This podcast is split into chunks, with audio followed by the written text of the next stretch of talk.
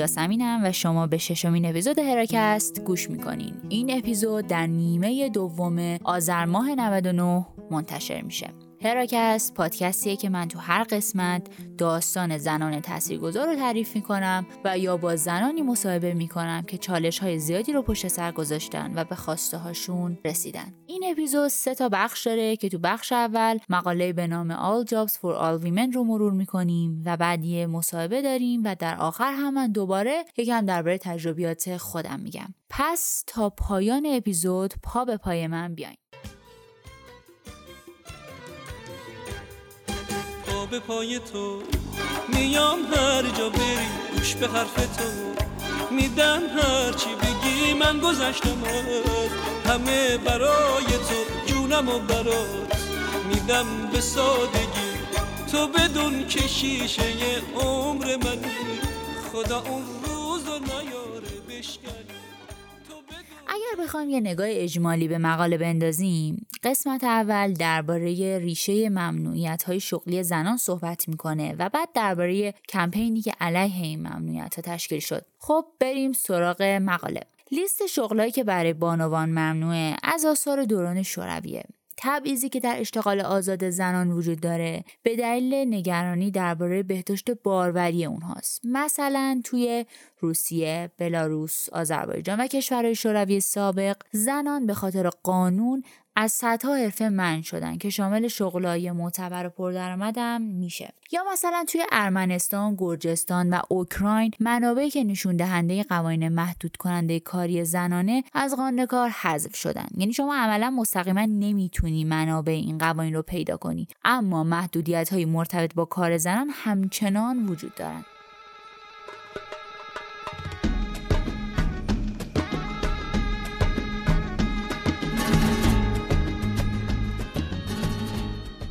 این که هیچ مدرک علمی مبنی بر آسیب رسیدن به سلامت زنان در مورد هیچ یک از این فعالیت های ممنوع شده وجود نداره. مثلا چرا کار تاسیسات روی زمین مزر نیست اما تاسیسات تو هوا هست یا مثلا چرا زنان می‌تونن به عنوان اپراتورهای جرثقیل در زمینهای خوش کار بکنن اما در سکوهای آبی نه کمیته سازمان ملل در زمینه رفع تبعیض علیه زنان از فدراسیون روسیه RF خواستار شواهد علمی مبنی بر موزر بودن کار زنان به عنوان کاپیتان کشتی شد. اما دولت عارف هیچ مدرکی ارائه نداد. دومیش اینکه زنان حق دارن که خودشون تصمیم بگیرن که چه چیزی برای اونها مهمتره. مادر بودن مثلا درک عمل کرده طول که دولت به شدت نگران اونه. یا یه فرد موفق و حرفه‌ای بودن. مثلا رفتن به دریا یا کار کردن توی هوا منظورم سیستم حمل نقل هوایی و این چیزاست. یا انجام دادن کارهای جالب دیگه. اگر خطری عملکردهای طول مثلی زنان رو تهدید می‌کنه باید در موردشون به زنان هشدار داد. توی بسیاری از موارد موقع برنامه ریزی برای بارداری باید خطرات در نظر گرفته بشه. اما این نباید منجر به ممنوعیت پوشاننده و سراسری برای انواع خاصی از فعالیت ها برای زنان بشه.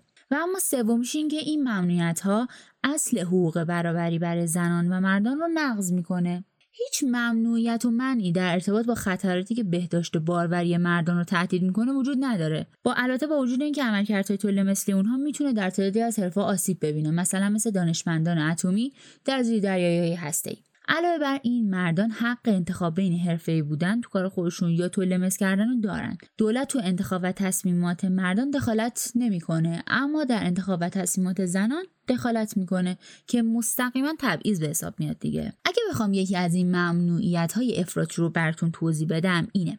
قوانین RF محدودیت های زیادی برای کار زنان ایجاد کرده. این محدودیت ها به هیچ وجه تبعیض آمیز علیه زنان نیست، بلکه اقداماتی که زنان را در مقابل انواع مختلفی از آسیب های جانبی بر سلامتی اونها و در نهایت کارایی و عملکرد مهمی مثل مادر بودن حفاظت می‌کنه. به این ترتیب بهداشت محل کار برای زنان محدودیت هایی رو جهت استخدام اونها برای انواع خاصی از کارها در نظر گرفته. اینو از جانب اونو در نظر بگیریم. و اما تصمیمات و نظرات ضد تبعیض این چیزی که الان براتون خوندم چیه؟ اینه. هیچ مطالعه و داده خاصی برای تایید تاثیرات آشکار و مضر این حرفه ها بر سلامت باروری زنان در دوران مدرن وجود نداره. همچنین هیچ مدرکی وجود نداره که نشون بده اشتغال در این مشاغل تاثیر متفاوتی از آنچه بر زنان داره در مردان ایجاد می‌کنه. هر شغلی که شامل بلند کردن اجسام بیش از 10 کیلوگرم در یک ساعت باشه بر زنان ممنوعه این در حالی که وزن یک کودک یه ساله هم 10 کیلو دیگه و دولت به هیچ وجه مادران رو در کردن و حرکت دادن نوزادان محدود نمی‌کنه.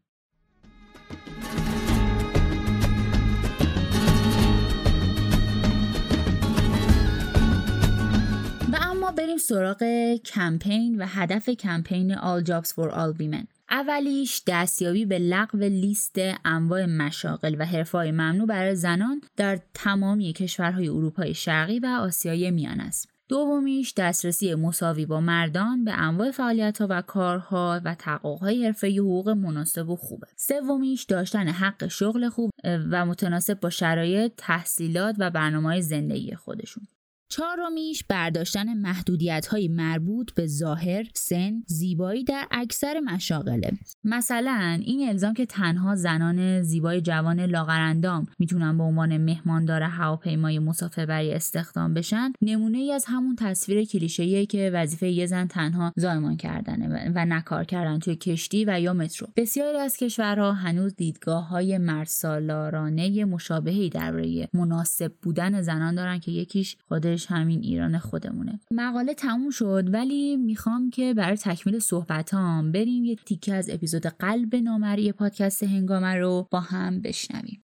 با این حال نگاه قالب رو علاوه بر نشریات و مراکز تحقیقاتی حکومتی میشه در مقالاتی مثل همه دردسرهای زنان شاغل در ایران دید که در اصل در خبرگزاری مهر منتشر شده اما از دنیای اقتصاد تا مشرق نیوز اون رو بازنشر کردند در این مقاله چیزی نیومده جز هشدار درباره کار زنان مقاله میگه که هماهنگی بین ایفای نقش های مختلف گاهی از عهده برخی زنان خارج است و منجر به بروز مشکلاتی برای آنان می شود. بعد یکی رو آوردن به نام دکتر ابوطالب سعادتی شامیر روانشناس و عضو هیئت علمی دانشگاه علوم و تحقیقات تهران که میگه هر فردی که وارد زندگی متأهلی می شود ملزم به پذیرش یک سری نقش هاست اول نقش همسری و دوم نقش مادری که از او انتظار می رود آنها را درست انجام دهد. اگر زنی شاغل باشد اهم از شغلهای سبک و سنگین ممکن است این شغلها با مسئولیتهایش تداخل پیدا کند. مثلا نتواند وظیفه همسری یا مادری را به درستی انجام دهد و البته این موضوع بستگی به شغل هم دارد. برخی مشاغل سنگینتر هستند و وقت آنها نامناسب است برخی مشاغل نیز جزء مشاغل مدیریتی محسوب می شوند و بنابراین بسیار وقتگیر و استرزا هستند. درسته حسابی نگران خانم هاست. جلوترش یک عضو هیئت مدیره انجمن جامعه شناسی آموزش و پرورش ایران هم این نظر رو تایید کرده و سعی کرده هشدار بده که اگر اتفاقی برای بچه ها افتاد تقصیر زنه که رفته سر کار. این روانشناس کودن میگه که به پشتوانه سالها مشاوره با زوجین در سطوح مختلف اجتماعی. به جرأت می‌گویم پدیده‌ای به نام روابط فرازناشویی در بسیاری از موارد به اشتغال خانم ها مرتبط است. یعنی خانم هایی که به واسطه درگیری های شغلی نقش همسری را به درستی انجام نمی‌دهند زمین ساز روابط فرازناشویی همسرانشان خواهند بود. دیگه این عالی بود. این ابو طالب سعادتی شامیر روانشناس. Mira, la guitarra, mira, mira cómo baila, siguiendo el compás de la guitarra, siguiendo el compás gitano y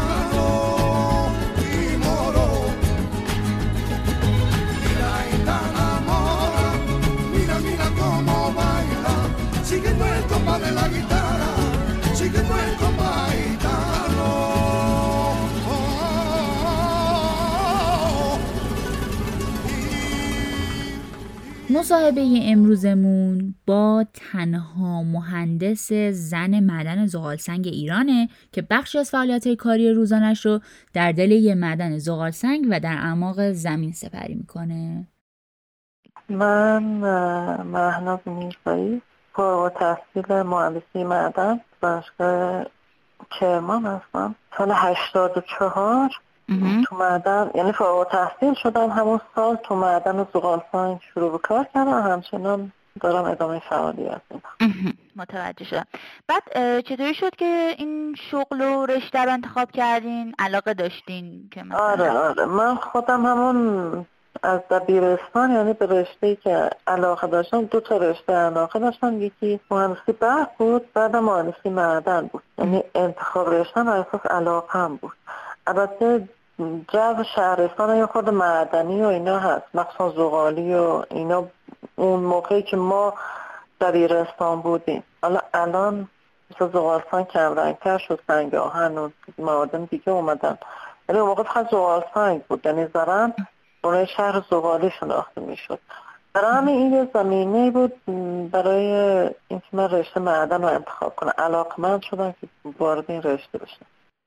خب بعد از که شما تحصیل حالا تو دانشگاه رو تموم کردین و فارغ تحصیل شدین چجوری اصلا وارد شرکت های مثلا زغال سنگ شدین که بخواین اصلا بتونین برین توی معدن کار کنین؟ چون تا اونجایی که من می‌شناسم یعنی من زیاد ندیدم که خانوما حالا برن تو معدن کار کنم خواهیم که نحوه ورودتون به این حرفه به چه صورت بود؟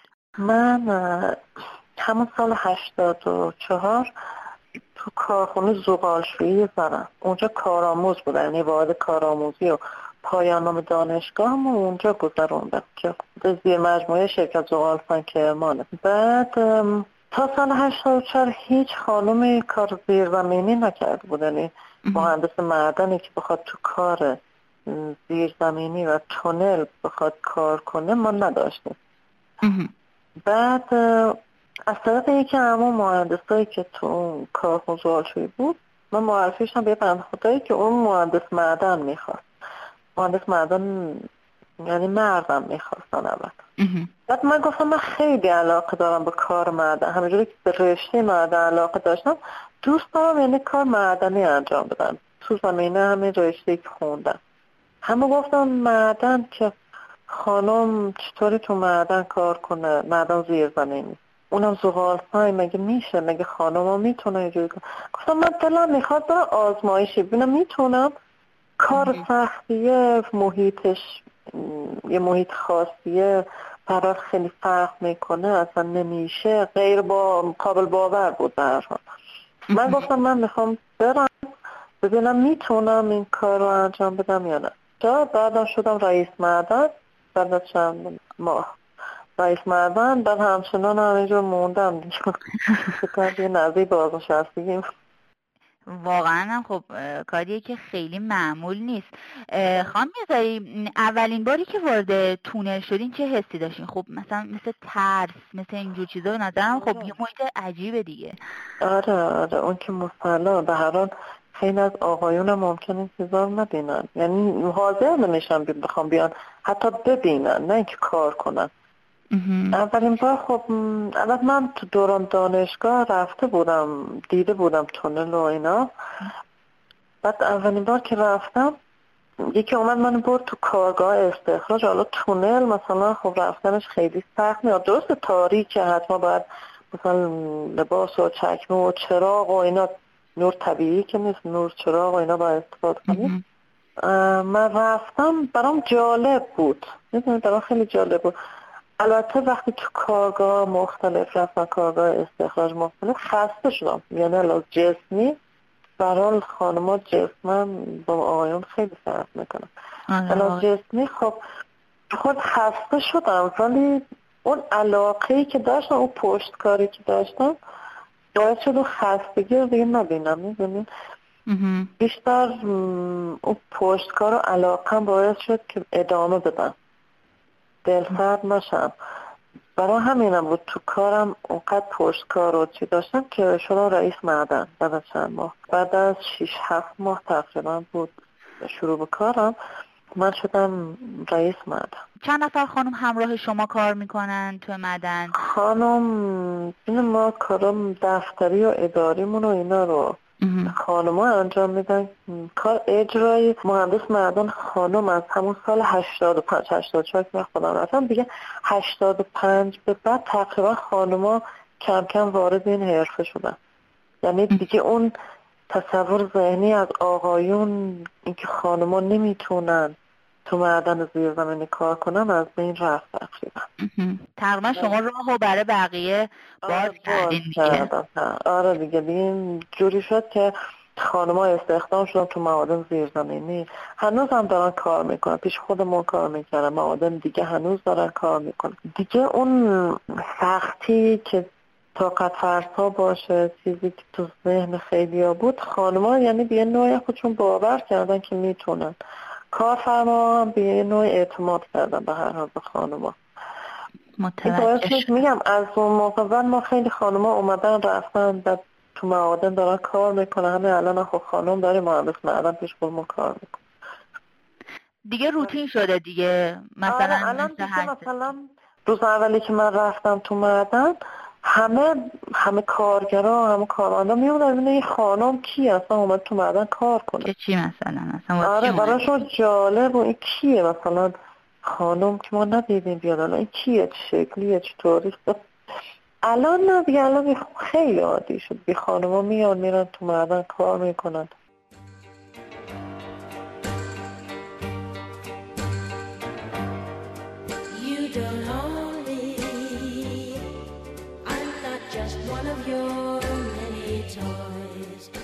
بعد چه خطراتی وقتی که حالا تو معدن هستین شما رو تهدید می‌کنه؟ بالاخره آدم یه شغلی گاهی اوقات انتخاب می‌کنه که کم ریسکتر باشه. مثلا خطر آسیب بهش نباشه. خب شما این خطر رو می‌دونستین قاعدتا. می‌خواستم ببینم که چجوری با اینا کنار اومدین مثلا چه خطراتی داره؟ کار توی معدن. خطرات معادن میدون معدن کاری اول از اون که سختترین شغل اون معدن کاری زیرزمینی زغال سنگ. زغال سنگ همیشه ما بالاترین حوادث رو توی معادن زغال سنگ داریم. چون بیشترین احتمال ریزش انفجار گاز گاز گرفتگی نمیدن الان تو معدن زیرزمینی زغال سنگ وارد میشه اولین چیزی باید داشته باشه حتی گاز سنج هم باید داشته باشه. گاز رو اندازه بگیری که یه دست دچار گاز گرفتگی میشه حتی باید کپسول خودنجات داشته باشه که یه دفعه خوردی به یه حفره حفره گازی. یا هر اتفاقی افتاد بتونی اکسیژن استفاده کنی تا زمان نجات, نجات پیدا کنی. کارگاه استخراج احتمال ریزش داره. جایی که در زغال استخراج میشه احتمال کوه بریزه رو کردن خب زیاد احتمال انفجار هست. ممکنه مثلا یه گاز باشه با اندک جرقه منفجر میشه اون تونل منفجر میشه. اینا همه حوادث تو همه معادن زیرزمینی اتفاق افتاده. و یه چیزی که خب واقعا کار خطرناکی یعنی کار پر ریسک خطرناکه به نسبت شغلای دیگه مخصوصا معادن زغال سنگ معادن زغال سنگ که گازخیزن مثل معدنی که من دارم الان کار می‌کنم خب معدن گازخیز. ولی خب میگم اول از اون که حادثه می‌دونی حادثه رو میشه کنترل کرد ولی نمیشه جلو حادثه رو گرفت. به هر حال من همیشه گفتم آرزوم اینه که تو معادن نمیگم حادثه نداشته باشیم چون این یه چیز یه رویایه میشه حوادث کم کرد ولی که حادثه نداشته باشیم با امکاناتی که ما داریم مخصوصا. نمیشه نباشه. ولی امیدوارم حادثه که داریم جبران ناپذیر نباشه. یه چیزی باشه بشه جبران کنیم. یه چیزی مثل مرگ نیست جبران. من مثلا حوادث زیاد دیدیم تو معادن. به هر حال چیزایی که خب خانواده هایی که درگیرن به هر حال عزیزاشون رو دست میدن. و مرگ تو معدن یه مرگ سخته به هر حال. ما تو جاده ها داریم هر روز تصادفات داریم هر روز کشتار و چی و فلان ولی اونجوری بازخورد بازتاب نداره مثل حوادث و آ... یعنی آمار حوادثی که تو معادن داریم به هر حال میشه با خیلی چیای ایمنی با خیلی رعایت نکاتی که مثلا تو معادن زیرزمینی با رعایت کنیم این آمار رو کم کنیم این حوادث رو کم کنیم. و اینا باید کنترل کنیم. به هر حال با امکاناتی که هست با بودجه هایی که باید تو این راه گذاشته بشه. بودجه هایی که مثلا از طرف دولت باید به این کارفرماها داده بشه و اونا مجبور کنن که این موارد ایمنی رو شما باید رعایت کنید که حوادثتون کم بشه. متوجه شدم. بعد تا حالا شده توی معدن مثلا یه چیزی رو پیدا کنین غیر از زغال سنگ مثلا مثل فسیل. یه همچین چیزایی تا حالا براتون پیش اومده؟ آره فسیل که اصلا فسیل های گیاهی که دیگه تو معادن زغالسنگ زیاده. چون زغالسنگ سرمنشأش که می‌دونین جنگل و اینا بودن. به هر حال این درختان بودن که در اثر بر اثر گذشت زمان در طی میلیون ها سال تبدیل شدن به زغالسنگ مهم. اون فسیل های گیاهی که ما الان تو معدن داریم چی- سرخ نمی‌دونم این چیه گیاهی که اونها چیزای اصلا م، لاینفک در معادن زغال در معادن دیگه همینطور. به هر حال مثلا معادن فلزی اگر معدن مس باشه همراهش طلا داره نقره داره آهن باشه همینجور نمی‌دونم سرب روی این معادن به هر حال همراهشون چیهای دیگه هم دارن. تو معادن زغالسنگ هم میگم فسیل و نمی‌دونم با تله های زغالسنگ یه درصد آلومینیوم داره. که نه هنوز ما به اون یعنی به اون درجه تکنولوژی نرسیدیم که بخوای اینا رو فراوری کنیم در این حال مثلا زغالی که اکسیده باشه دوباره یه مصرف دیگه داره عنوان کود ازش استفاده می‌کنن. و زغالی کوک میشه دوباره طی فرایند کوک تبدیل زغال به کوک هزاران نوع ماده دیگه میشه ازش استخراج کرد. اون؟ درآمد خیلی بالایی داره که الان تو تو زرن مثلا دو تا کارخونه زدن که این مواد رو بگیرن و بتونن. استفاده کنن متوجهم. بعد به نظرتون زندگی زیر زمین چقدر فرق می‌کنه با زندگی رو زمین؟ یعنی چه سوالی داره؟ نمی‌دونم چجوری بگم سوالمو. زیر زمین می‌دونیم من همیشه وقتی میرم تو تونل زیر اول از اون که گوشی آنتن نمیدن ماهواره گوشی. از تکنولوژی کلا یعنی کات میشی. با اون چیزی که بعد من که خودم وقتی مثلا تو تونل میرم زندگی اونجا برام خیلی زود میگذره. می‌دونی. بعد یه حس گرچه درگیری کاری و چیز خیلی زیاده تو حال تو تونل کار استخراج ما زیرزمینیه درگیری کاری زیاده. حال ایمنیشون فنیشون نگهداریشون تهویهشون اینا همه خب مهمه تو کار استخراج معدن من خودم خیلی دوست دارم اینو یه حس یه آرامش مثل یه تاریکی خاصی یه آرامشی یه چیزی که از همه همه هیاهو مثلا دوری که تلفن ماهواره تلویزیون نه همه هیچی نیست دیگه. از همه اینا دوره از همه هیاهوها دوره.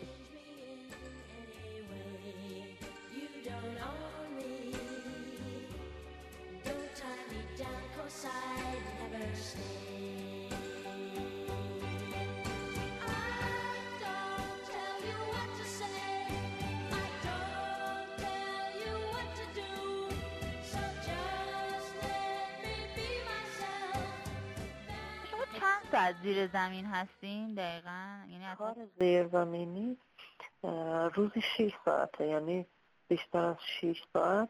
نباید کارگر برای کارگرها خب ما همیشه خب ما مثلا سرپرستیم خب یه کمتره. ما میره فهم می‌زنیم کار فهمی چیزی انجام میدیم. ولی خب حد اکثر کار زیرزمینی 6 ساعت در طول روز. بیشتر از 6 ساعت اصلا خلاف قانون کاره. خطرناک. چون خطرناک یعنی بازدهی کاری بیشتر از این نیست.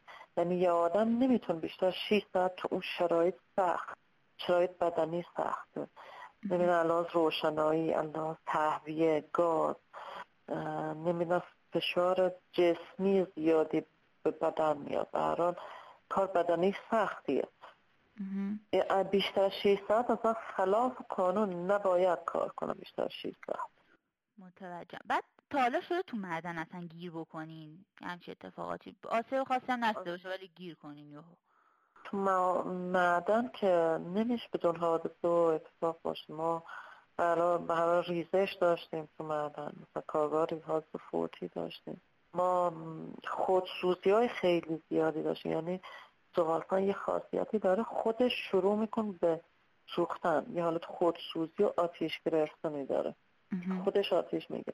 ما خودسوزی های خیلی زیادی داشتیم که مجبور شدیم مثلا تا مثلا صبح رفتیم سر کار تا ساعت سه چهار بعد نصف شب مجبور شدیم بمونیم. تو کارگاه بمونیم تا بتونه آتیش خاموش کنیم چون اگه اون خاموش نمی‌شد دیگه کل معدن دیگه آتیش می‌گیره یا انفجار داشت مثلا این شرایطی که غیر عادی هستن تو معدن زیاد پیش میاد. یکی از اون شرایطی حالا به نظر خودتونم خیلی چالش برانگیز بوده یا یه جوری نمی‌دونم چجوری بگم غیر قابل یعنی مورد انتظارتون نبوده چی بوده؟ یکیشو فقط حالا هر کدوم به انتخاب خودتون اگر خواستین منم تعریف کنیم خب چیزی که بیشتر نمیشه پیش بینی کنیم حوادث حال ام، میگم ما داشته کسی مثلا انگشتاش قطع شده مثلا جلو خودم انگشت دستش قطع شده. یا حادثه فوتی داشت روز قبلش من دیدمش باش بحث از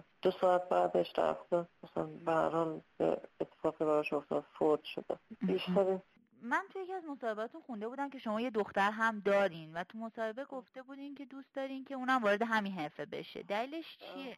دخترم خودش خودش علاقه داره به من. الان هشت نه سالشه. ولی خب تو تونل اومده.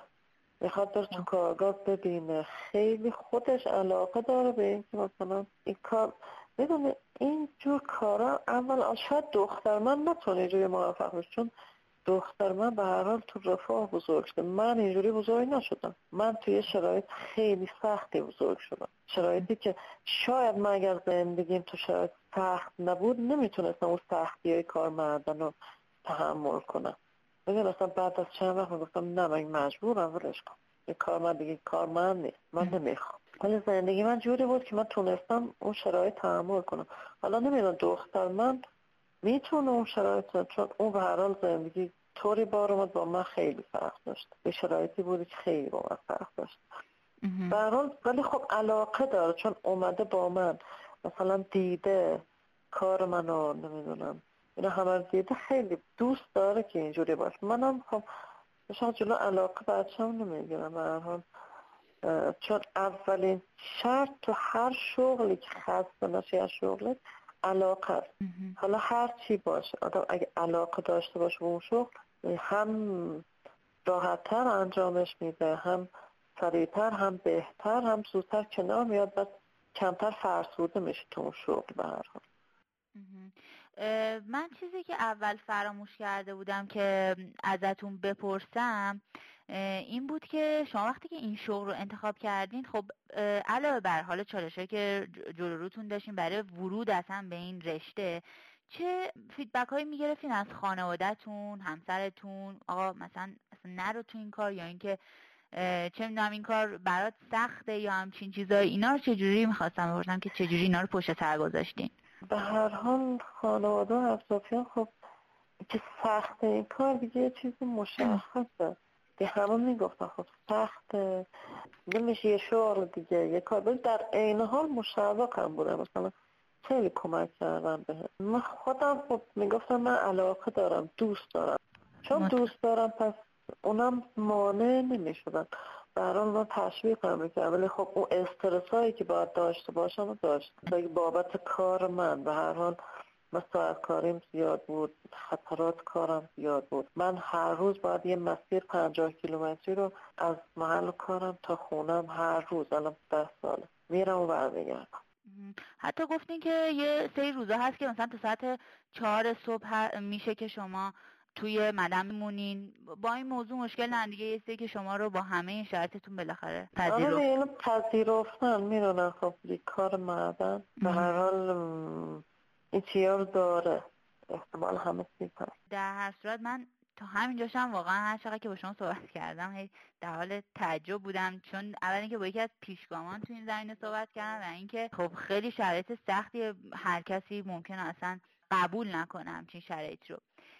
در نهایتش این که ممنون از اینکه تا اینجا با من بودین و سوال منو جواب دادین. اگر برای آخرش حرفی سخنی چیزی می‌خواین به ما یا کسی که این مصاحبه رو حالا بعدا میشنون بگین در خدمتتون من اول صحبتم بیشتر با خانوماست من خودم زمانی که وارد حرف شدن همه خانوما فکر می‌کردن نه خانوما نمی‌تونن. خانوما ولی ثابت شد براشون که نه خانوما می‌تونن و شاید بهتر بتونن. اون بعضی چیایی که خانوما دارن آقایون ندارن و اساسایی که خانوما دارن تو کارشون. حالا خانوما نه کلا اگر علاقه داریم به کاری حتما پشت یعنی پشتکار علاقتون رو بگیرید علاقه به یک کار باعث میشه که شما پیشرفت کنید تو کار. ولی اگر علاقه نداریم به کاری هیچ وقت اون کار انجام ندید شغلتون یا عوض کنید یا شرایطتون عوض کنید یا هر کار دیگه. چون علاقه اگه باشه خیلی تاثیر داره تو پیشرفتتون تو کار. من اگه علاقه و پشت کار نداشتم همون ماه اول کارم کارم ول کرده بودم. یعنی گفتم دیگه نمی‌خوام. چیزی هم بود مجبور نبودم. گفتم خب حالا میرم دنبال یه کار دیگه کار دیگه پیدا می‌کنم. ولی چون اون علاقه بود اون پشت کار بود نتونستم این چیز من توصیه می‌کنم به همه. اینکه اول از اون خانما خودشون باور کنن. خانما از پس خیلی از کارا می‌تونن بر بیان. خیلی از کارا که شاید آقایونم حتی نتونن. الان من خودم جایی تو کارگاه استخراجی هم تو معدن میرم که آقایون شاید نیاد که شده پیش اومده اومدن و نیومدن. ببینن حتی. نیومدن ببینن. گفته او ما حتی حاضر نیست اینجا ببینیم. شما چجوری اینجا کار می‌کنید؟ هنوز هم هستن خیلی کسایی که اینطوری ولی خانوما باید خودشون باور کنن. باید قبول کنن که خیلی کارا رو می‌تونن انجام بدن. حالا خانم و آقایون به هر حال میگن شغلی رو انتخاب کنن که بهش علاقه داشته باشن ولی علاقه خودباوری خیلی. استپ ولی خودباوری اون قدم اول در واقع دیگه. آره آره. خودباوری که من اولین چیزی که پشتوانه آدم برای رسیدن به هدف. خیلی ممنون از صحبتاتون. من خودم به شخصه استفاده کردم و اینکه خیلی لطف کردین که واقعا این وقت رو به من اختصاص دادین. خوشحال شدم. منم همینطور. پس اگر صحبتی نیست من ازتون خدافزی می‌کنم. خواهش می‌کنم. لطف کردین. کنم موفق باشین.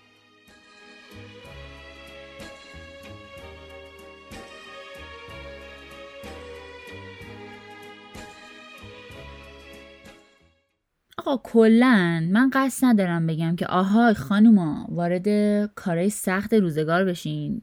یا بوت شکن باشین. من فقط می‌خوام بگم که هر کار که دوست دارین رو انجام بدین و مشاغل و کار رو جنسیتی نکنید. مثلا من خودم زیاد تصوری از این موضوع نداشتم. چون پدر مادرم همیشه جوری با هم رفتار کردن که مطمئنم اگر پسر داشتن هم همونطوری با اون رفتار می‌کردن. مثلا اگه بخوام درباره خودم بگم بر بنزین زدن که شاید خیلیا هنوز بنزین زدن و کار مردونه بدونن. من 18 سالم بود. تازه هم گواهینامه گرفته بودم. فکر کنم کلا یه هفتم نبود پشت فرمون میشستم یه بار با پدرم داشتیم برمیگشتیم گفتش که بچه به پایین برو بنزین بزن و اینا. من خب ذهنیتی نداشتم از اینکه خب آقا من باید انجام بدم یا اینکه او چه کاریه یا مثلا همچین چیزایی تو ذهنم نبود. هم پیاده شدم بقیه چون کنم منم همون کار کردم. ولی بعد از اون خب اون موقع من خیلی تجربه توی موارد نداشتم که مثلا هر دفعه می‌رفتم پمپ بنزین می‌زدم تو گوشی بوده یکی بنزین می‌زد یا مامانم یا بابام پیاده می‌شدم بنزین می‌زدن. ولی وقتی که پیاده می‌شدم می‌دیدم میدم چند تا خانم پیاده شدن. اتفاقا از خیلی پرسیدم و خیلی دوستان پرسیدم. می‌گفتن که آقا ما مثلا پیاده که میشیم یه جوری نگاه می‌کنن. یا مثلا هی میگن خانم بلدی بلدی. بابا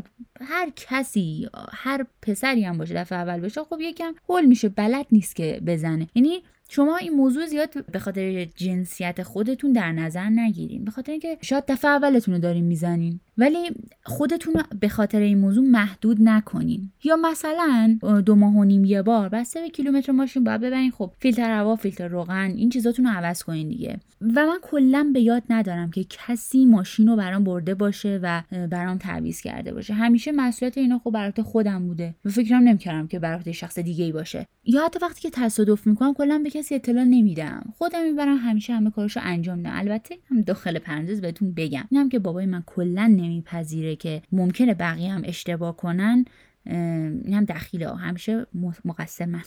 این هم بی تاثیر نبود البته. در نهایت این که اصلا مهم نیست کسی گولتون بزنه واسه تعمیرات. اولا اینکه می‌تونین مشورت بگیرین. دوم فوقش سرتون کلا میره. دفعه بعد یاد می‌گیرین که چی کار باید بکنین. همه همینطورن. چه مرد چه زن. خب کمتر سر آقایون ممکنه کلا بره به خاطر اینکه بیشتر تو این اجتماعات ظاهر شدن. و فقط لازمه که بهونه نگیرین و خودتون کارا رو انجام بدین. بیشتر تو جامعه حضور داشته باشین. حتی جاهایی که جامعه میگه اونجا جای شما نیست. فقط این بهونه تو ذهنتون نباشه که چون کار مردون است انجام نمیدن اگه دوست نداری انجام ندین اصلا مهم نیست